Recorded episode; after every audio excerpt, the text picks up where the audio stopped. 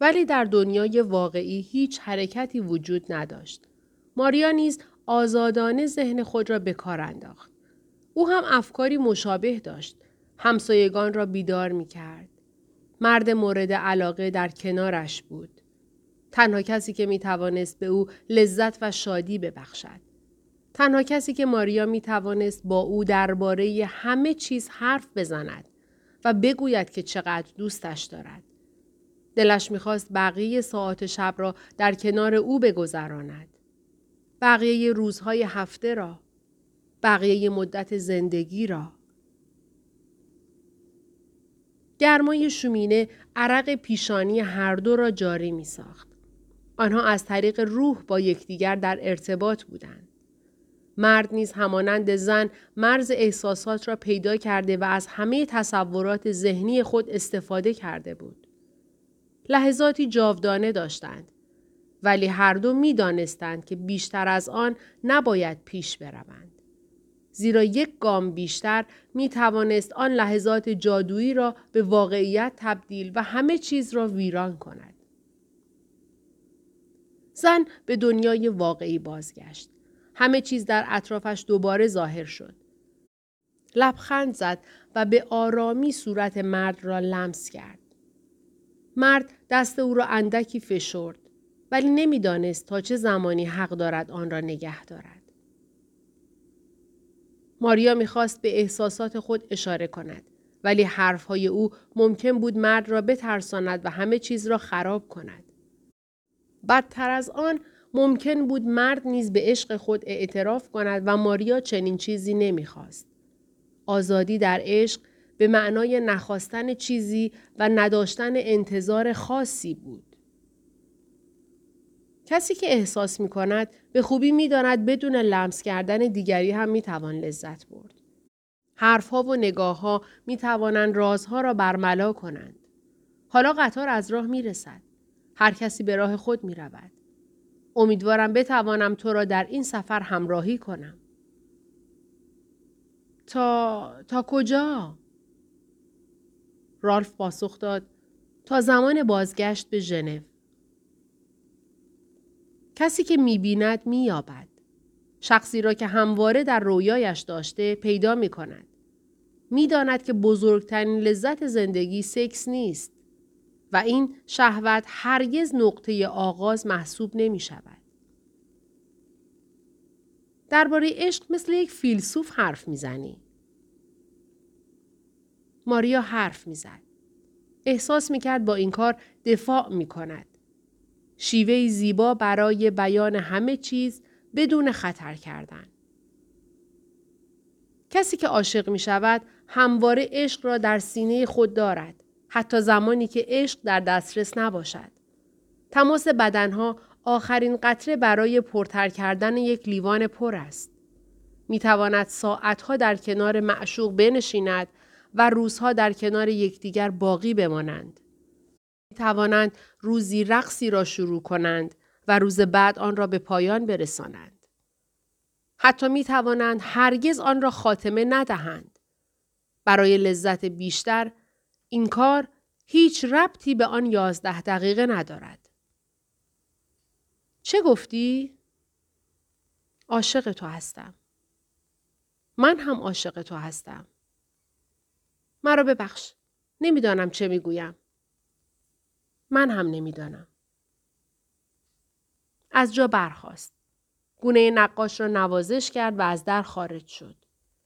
در را خودش گشود. خرافات برزیلی حاکی از آن بود که صاحب خانه تنها بار اول باید در را برای خروج مهمان خود بگشاید. فصل سی و هشت از دفتر خاطرات ماریا صبح روز بعد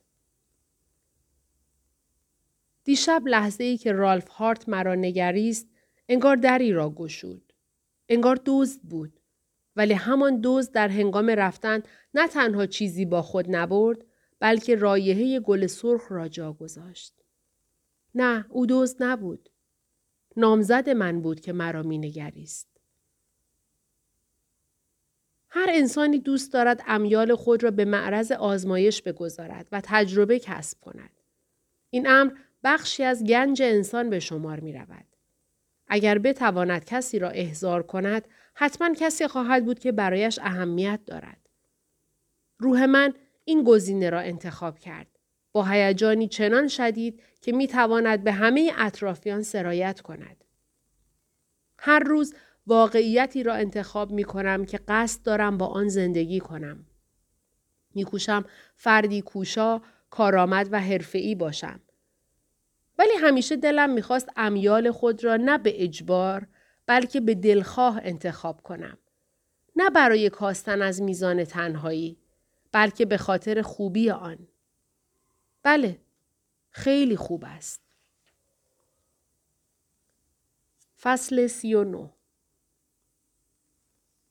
در کوپاکابانا به طور متوسط همیشه سی و هشت زن حضور داشتند که مرتب به آنجا می آمدند. ولی از میان آنها تنها یک نفر دوست ماریا محسوب می شد و او هم کسی نبود جز زن فیلیپینی یعنی نیا. دوران حضور زنان در کوپاکابانا لااقل سه ماه و حد اکثر سه سال بود. تعدادی از آنها در این مدت یا پیشنهاد ازدواج دریافت می کردند یا نقش معشوقه ثابت را بر عهده می گرفتند و میلان با ملایمت از آنان می‌خواست به جای دیگری بروند و کار کنند. به همین دلیل احترام گذاشتن به مشتری و فریب ندادن مردانی که به آنجا مراجعه می کردند از اصول مهمی بود که از طرف زنان رعایت می شد. خطراتی نیز در انتظار زنانی بود که بی احتیاطی می کردند. از جمله اینکه در حدود یک هفته پیش دختری کلمبیایی یک تیغ ریش تراشی را روی لیوان نوشابه یکی از زنان اهل یوگسلاوی گذاشته و با آرامترین لحن ممکن به او گفته بود که اگر باز هم دعوت مردی را که مدیر بانک بود قبول کند و با او بیرون برود چهره زن را با استفاده از تیغ تغییر خواهد داد. زن اهل یوگسلاوی نیز اعتراض کرده و گفته بود که حق نداشته و ندارد به مشتری میخانه که او را انتخاب کرده از پاسخ منفی بدهد. همان شب مدیر بانک به کوپاکابانا آمده به طرف میز زن اهل یوگسلاوی رفته سلام کرده جامی نوشیده و تقاضای رقص کرده بود. ماریا با مشاهده صحنه متوجه شده بود که این کار بسیار تحریک‌آمیز است. ولی آن زن بدون ترس و واهمه چشمکی به ماریا زده بود که نشان می‌داد از انتخاب مدیر بانک احساس رضایت می کند. البته آن چشمک ناگفتنی های بسیاری داشت.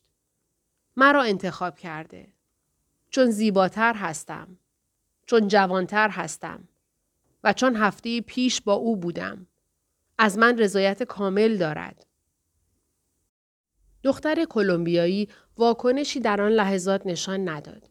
ولی دو ساعت بعد که زن اهل یوگسلاوی از مأموریت برگشت به کنار او رفت تیغ را بیرون آورد و قسمتی از صورتش را در نزدیکی گردن برید. زخم زیاد عمیقی نبود. تنها به اندازه بود که نشانی بر جای بگذارد و موجب شود آن زن تا آخر عمر ماجرا را از یاد نبرد. این امر منجر به دعوای میان آن دو نفر شد. یکدیگر را کتک زدند و خون از سر و صورتشان جاری شد. مشتریان کوپاکابانا از ترس میخانه را ترک کردند و گریختند. مدتی بعد پلیس به آنجا آمد و شروع به تحقیق درباره علت وقوع نزاع کرد. دختر اهل یوگسلاوی بلافاصله ادعا کرد که صورتش به دلیل افتادن لیوانی از روی قفسه بریده است. البته هیچ قفسه ای در میخانه وجود نداشت. این قانونی نانوشته برای آن مکانها محسوب می شد که همواره در مواردی مشابه کسی حق ابراز واقعیتها را نداشته باشد و همه چیز باید در همان روی دوبرنه حل و فصل شود. از عشق تا مرگ. بدون دخالت پلیس و مقامات قضایی. در آنجا خودشان قانون را بر اساس آنچه اومرتا نامیده می‌شد اجرا می کردند. پلیس از این قانون نانوشته آگاهی داشت. می‌فهمید که او دروغ می‌گوید ولی دیگر اصراری بر ادامه بازپرسی ها نداشت.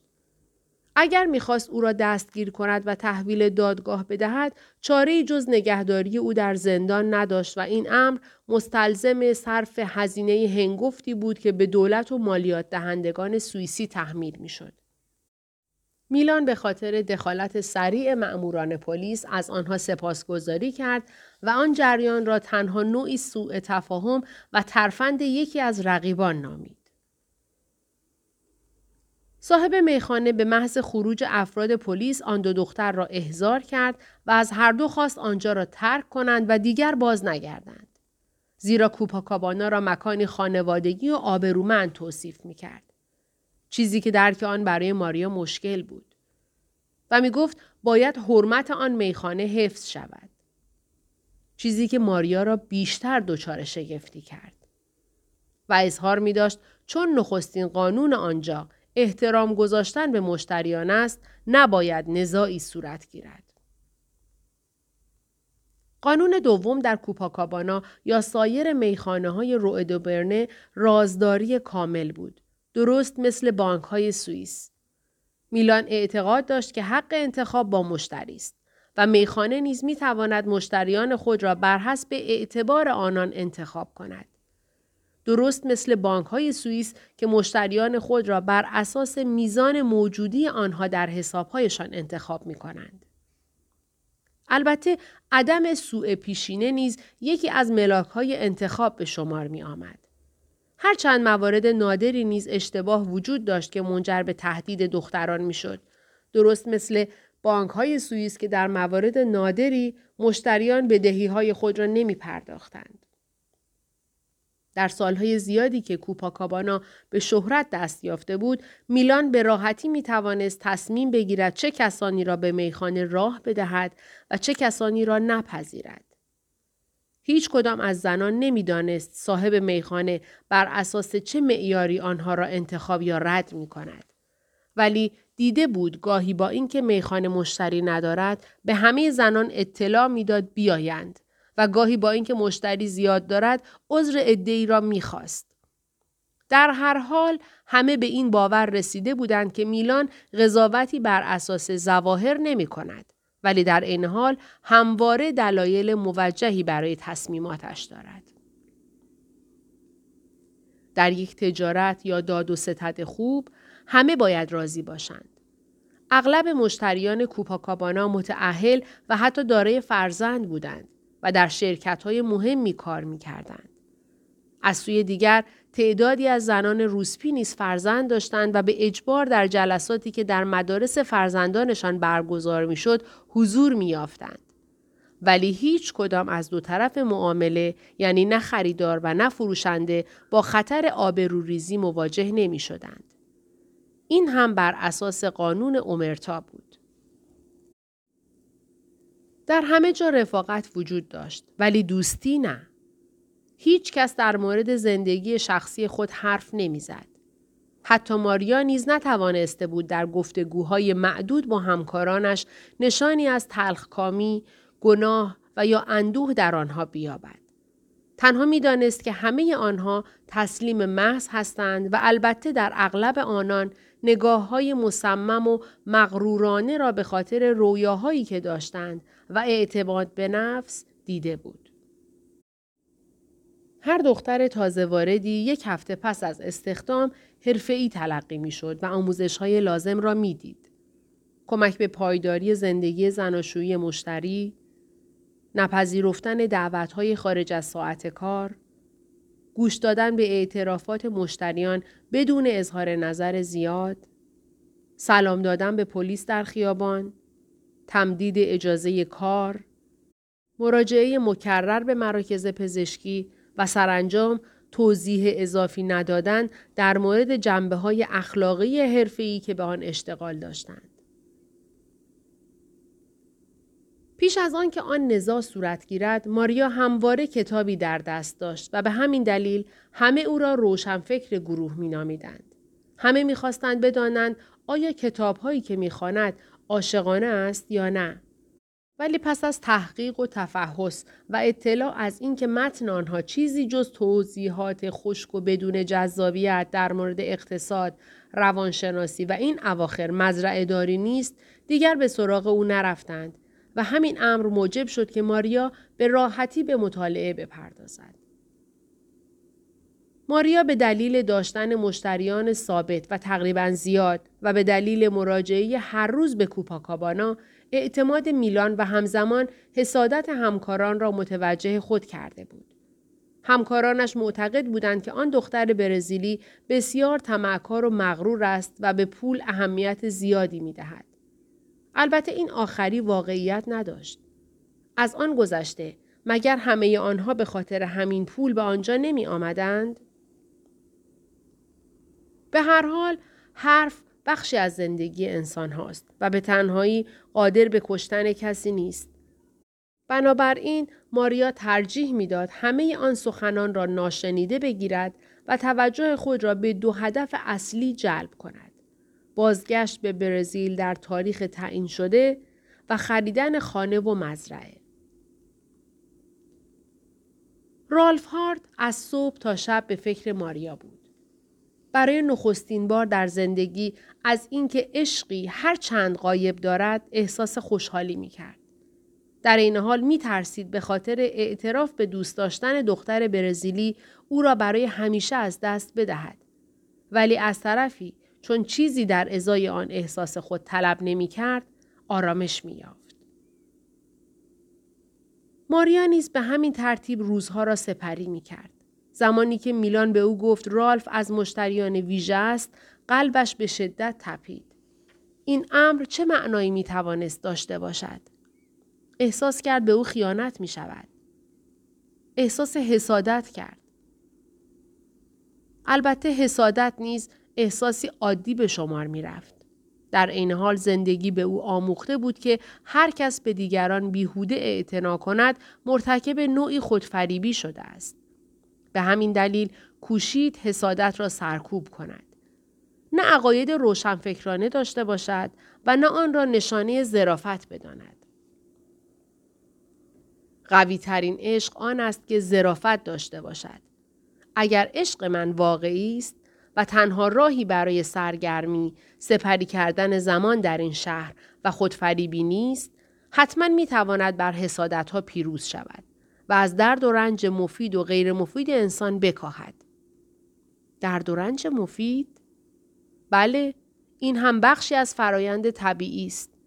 یک ورزشکار این موضوع را به خوبی می داند.